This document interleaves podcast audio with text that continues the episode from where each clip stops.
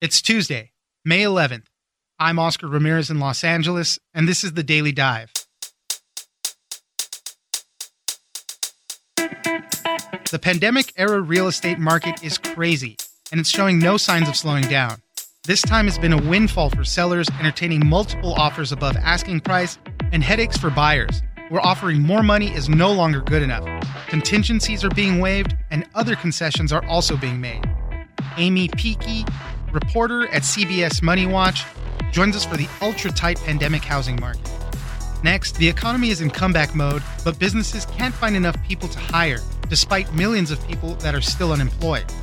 Potential workers are holding back because of fears of getting sick, lack of childcare, and some are still making more money with enhanced unemployment benefits than they made in their pre pandemic jobs. Eric Morath, labor and economics reporter at the Wall Street Journal, joins us for why, despite an economy ready to be on fire, some businesses can't find employees. Finally, similar to the housing situation, if you're in the market for a used car, good luck. You can expect high prices and fewer options. The average price for a pre owned vehicle hit a record of over $25,000 in April. A global chip shortage is slowing down new car inventory, people are holding onto their leases longer, and less inventory at rental car companies are all playing a part in these higher prices. Nora Naughton, auto industry reporter at the Wall Street Journal, joins us for more. It's news without the noise. Let's dive in. If you are a buyer that you think you're only going to be in a house for less than three years, because of the costs right now of buying a home, you know, they, many people have to o- ask, offer over asking price, um, and the just costs of buying a home, like the closing prices, that maybe you should wait. Joining us now is Aimee Picchi, reporter at CBS MoneyWatch. Thanks for joining us, Aimee. Yeah, thanks for having me on. The pandemic real estate market is nuts. I've talked about this on the podcast before. I am currently looking for a home with my wife. We'd be first time buyers, and it is beyond frustrating. It really is a seller's market. If you're selling a home right now, you're sitting pretty. You're getting multiple, multiple offers. If you're a buyer, get ready for a lot of headaches. There's just a shortage of for sale homes right now, and the prices are really high. I think at the end of 2020, they were 15% above what the average is. So, Aimee, tell us a little bit about what we're seeing in this pandemic housing market. Yeah, I mean, it's the confluence of several different trends. One is just demographics. You have almost 5 million millennials turning 30 every year, and that's when they people hit their prime home buying years. They're ready to settle down, they want to buy a home. So that's number 1, it's just demographics the millennials, of course, are the biggest generation right now in the United States. So it's a massive group and they're looking for homes. Secondly, you have really low interest rates. The typical 30 year mortgage right now is below 3%. And that's partly because of the pandemic. The Federal Reserve is keeping rates low because they want to help stimulate the economy. And that's great, of course, and it's making housing a lot more affordable, but that's also bringing a lot of buyers into the market. So you have, you know, that's the second thing that's just really swelling the ranks of buyers. And then you have the pandemic. And, you know, what's happening there is kind of interesting. At the beginning of the pandemic, housing just dropped. Housing demand just dropped. I mean, people were scared. We all remember what that was like last March. No one wanted people coming into their homes to look at the homes. And so the activity really dropped maybe, you know, maybe a month. But then things started to pick up again. And partly it was because people realized, okay, if I'm working at home, if my kids are at home learning, I need more space. Or I want a yard. You know, I want to move from the city into the suburbs. So it sparked demand for different types of housing. Um, there's been a lot written about people moving out of the cities into the suburbs and smaller cities as they're doing remote work. And then the other side of the pandemic, this is kind of fascinating, is that homeowners were worried, where am I going to move? Like, okay, it's a seller's market, but if I put my home for sale up for sale right now, then I have to find a place to buy. And that's stressful. I don't want to have to deal with it. Also, I don't, exactly. maybe I don't want people in my home still. so that's led to yeah. that inventory issue that there's just not there's just not enough inventory right now. And what's happening as a result of that is, you know, these insane bidding wars, you know, it's so tight. I mean, the first step is to offer way above whatever asking price is, but that's not enough. A quick example, you made mention of a home near the Microsoft campus outside of Seattle. It was listed for $725,000. The buyers made a bid without seeing the home of over $400,000 above asking price. That's nuts. So that's the first step right there. But then people are also waiving all sorts of contingencies, meaning no inspections, all of that stuff. And that's what's kind of sealing the deal for the sellers. But as a buyer, you put yourself into uh, possible trouble spots, you know, if things don't pan out later. Absolutely. I mean, so what's happening is that all the risk is now being taken on by the buyers. If you're not getting an inspection, you're taking that risk that, hey, that house I'm buying and I'm paying a lot for could have a cracked foundation or could have a problem with the roof. But, you know, the problem is that because there's so many buyers lining up, as you mentioned, a seller can say, well, all right, you're insisting on an inspection, but there are 20 buyers after you who would just waive it. So it's putting pressure on buyers to kind of give up a lot and take on a lot more risk. Now, I did interview one buyer who waived the inspection contingency, but he did something else, which I think is a really good tip. He did a walkthrough inspection. So when he toured the home, he brought an inspector with him that the person was just able to point out if there were major issues wrong with the house. It was not as thorough as the inspection that you would do after you make an offer and the offer is accepted and, and you're going through that process. But at least he was able to figure out, okay, there's nothing really wrong with this house. There might be some little things, but I can live with it. And he made an offer, it accepted. He made the offer over, way over asking as well, but it was accepted. Is there going to be some type of housing bubble burst going to happen with this? I know the situations aren't the same as when it happened in 2006, but what are we expecting to happen with all of this? That's a great question, and I, I asked uh, real, uh, realtors, I asked economists about this, and they all said no. They all said, you know, things are very different from 2006. First of all, to get a mortgage right now, you have to go through a lot. And actually, one of the home buyers I spoke to said he, he described it as actually quite invasive. Like he had to provide so much financial information to prove that he had, you know, the assets and, and the income um, that he said he did. He thought it was quite thorough, and that's what I'm hearing from other people in the industry too. That it's not the same as 2006 when you know there were like quote unquote liar loans where you could just basically say what you earned, but no one checked it, and the banks weren't checking it then. So, you know, that's different. There's a lot more a lot more regulations in place and banking standards are a lot higher. It's not to say things aren't overheated though. And, you know, one economist, economist I spoke to said, you know, if you're not going to be in a house long term, meaning longer than three years, you might want to wait because the chances are at this point, because of the demand and the dynamics, that you might overpay. And, you know, buying a house isn't cheap. You have to pay the closing costs moving, of course, you know, everything else that comes with it. So if you're not going to be in that house for more than three years, you might want to think about whether it's the right time for you to buy because you might not recoup your cost. Aimee Picchi, reporter at CBS MoneyWatch, thank you very much for joining us. Thanks so much for having me on.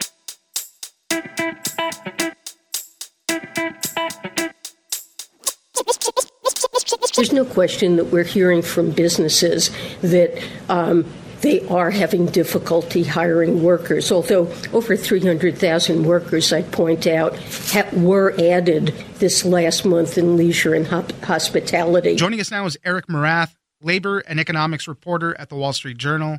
Thanks for joining us, Eric. Thanks for having me. The economy is coming back after the all the closures and everything of the pandemic. A lot of people have predicted that it would be kind of a a big rush back, but it's going to take some time to get there. Unemployment numbers are improving, but what we're seeing is that businesses still can't find enough people to hire, especially in uh, sectors like manufacturing, restaurants, and construction. They're all struggling to find workers. So, Eric, tell us a little bit about what we're seeing going on with the economy right now. Yeah, I think what we're seeing in the economy is that the demand for goods and services is outstripping the supply of labor a little bit. A lot of people have gotten stimulus checks. A lot of people are feeling better. A lot of people saved a lot of money during the pandemic. If they were fortunate enough to keep their jobs but didn't have commuting or childcare expenses, put off vacations, and they want to spend that money, you get a stimulus check, you can go spend it tomorrow. It's harder to get that worker on board, right? Uh, and there's right. a lot of reasons why workers are a little hesitant to come back even still. So, uh, what are the unemployment numbers that we've seen lately? Because uh, my understanding is that that part of it is improving, but then we'll get into kind of why some workers don't want to go back. And, and, you know, it's kind of the things that we've been talking about. Scared of getting COVID still. The unemployment benefits is a big thing. A lot of them are making more money than they would at their normal jobs. But what are those numbers that we're seeing right now? Yeah, the latest unemployment numbers showed about a half million new applications for unemployment benefits last week. That's a vast improvement from a year ago, but it's still about double where we were before the pandemic began.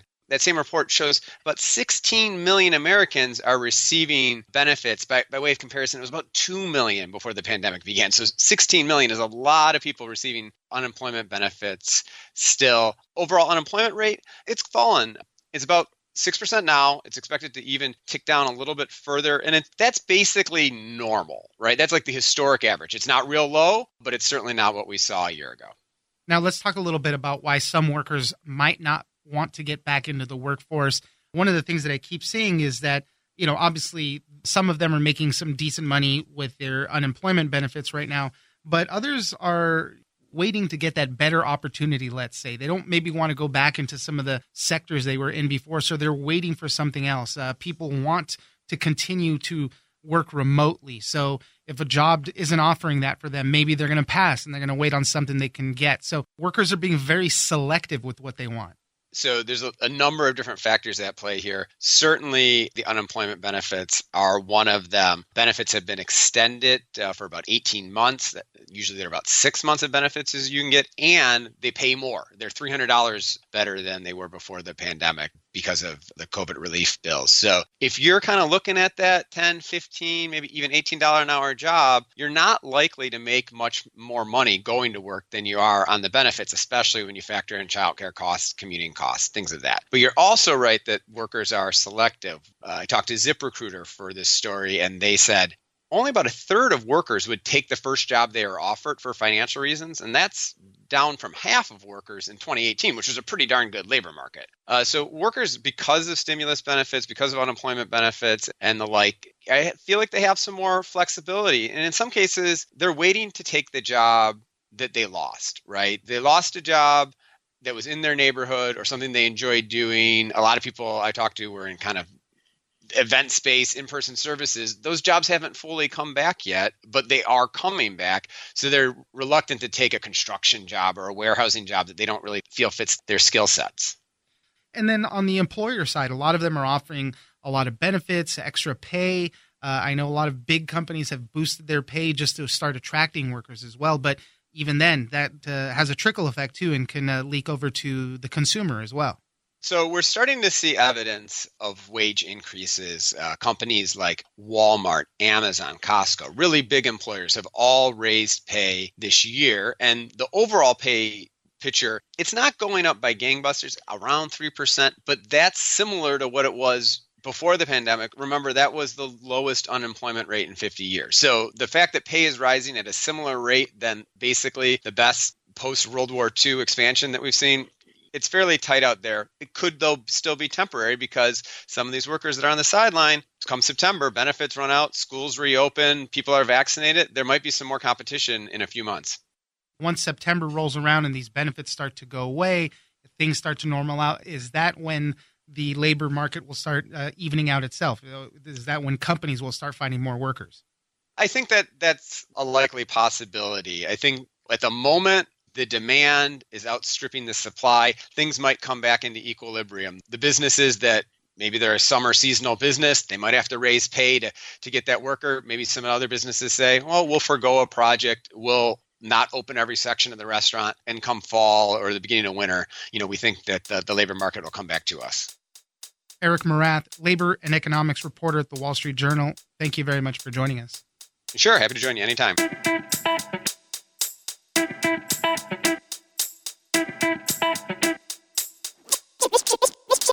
These rental car companies that were trying desperately to sell off everything they had so that they wouldn't owe money on it now have smaller fleets. And what they do have in their fleets, they're uh, they're holding on to for longer, as you said. And in fact, they're seeing everyone want to rent cars again, which is not where they were at a year ago. Joining us now is Nora Naughton, auto industry reporter at the Wall Street Journal. Thanks for joining us, Nora. Thanks for having me. Well, this is a, a, familiar story for anybody that's looking to buy a house right now. If you're looking to buy a used car, you can also expect to pay very high prices and very few options out there. Um, you know, the pandemic has kind of uh, disrupted a lot of things. Uh, we've heard a lot of stories about rental car companies having very low inventory of cars right now. And, you know, everything's going crazy. The average price for a pre owned vehicle hit a record of $25,463 in April. That's uh, almost uh, uh $2,800 more for the same thing last year. So, Nora, tell us a little bit about what we're seeing in the used car market right now. This has been sort of a slow upward tick that all of a sudden just skyrocketed in April. There's not enough new cars to go around because of a chip shortage uh, that's shutting down a bunch of factories. So then people go to the used lot when they can't find their new car. And the problem on the used side is that there's not as much inventory there either. A, because there's so much interest, and B, because one of the biggest sellers into the used market, rental car companies, were not buying cars last year. They don't have anything to turn over this year. So that's leading to these, you know, dogfights in the wholesale lanes among dealers who are all bidding on the same car, driving up the price. And then if you're a consumer, that that gets passed down to you. You know, there are dealers I've talked to in the last few weeks who are paying just as much for a used car as it was worth brand new or even right. more. and they have to make a profit on that car somehow. yeah, and, and, you know, car analysts, car shopping analysts right now are saying basically if if you're not in dire need of a car, just wait. You're not going to pay the price you want. You're not going to find the model and kind of all the bells and whistles that you might want. It's just going to be really hard to come by. Uh, and you mentioned, you know, there's a lot of things that are going on with this. The chip shortage is uh, straining the inventory of new cars.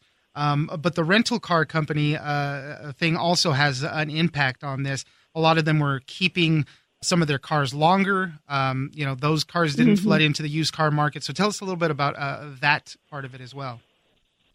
Yeah, so the used car market is a pretty delicate ecosystem. And uh, we first saw how delicate it was about a year ago, right before Hertz filed for bankruptcy. At the beginning of the pandemic, used car values really plummeted. And all of a sudden, these rental car fleets were underwater. Hertz wasn't able to survive that. So we, we fast forward a, a year later, and these rental car companies that were trying desperately to sell off everything they had so that they wouldn't owe money on it now have smaller fleets. And what they do have in their fleets, they're uh, they're holding on to for longer, as you said. And in fact, they're seeing everyone want to rent cars again, which is not where they were at a year ago. Right. People want to go on um, those vacations people, again. Right. So an interesting reversal has happened here, where last year everyone was afraid that these rental car companies were going to dump their cars into the used car market and further impact values. What's happened now is that they are bidding against dealers in the used car auction lane. They are actually trying to buy used cars to fill out their fleets because they don't have enough cars to meet demand. The affordability for these cars, you know, is tough for Americans right now. Everybody's kind of slowly eking back into this, and this is a, a trend that is continuing where consumers are paying more for everything. It's not just used cars, it's not just homes. They're paying more for household goods, food items, and they expect that this, even with the used car market, is going to get worse before it gets better. One thing that a lot of the dealers that I've spoken to recently are trying to figure out is whether this is permanent or a flash in the pan. Are we looking at real permanent inflation here that changes the entry level to the vehicle market? Or is this just another weird post pandemic or mid pandemic uh, blip that we all have to ride through? Nora Naughton, auto industry reporter at the Wall Street Journal. Thank you very much for joining us. Thanks for having me.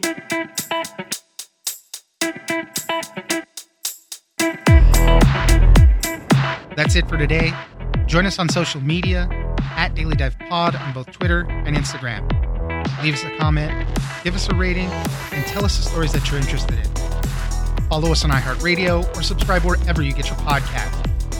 This episode of The Daily Dive was produced by Victor Wright and engineered by Tony Sorrentino.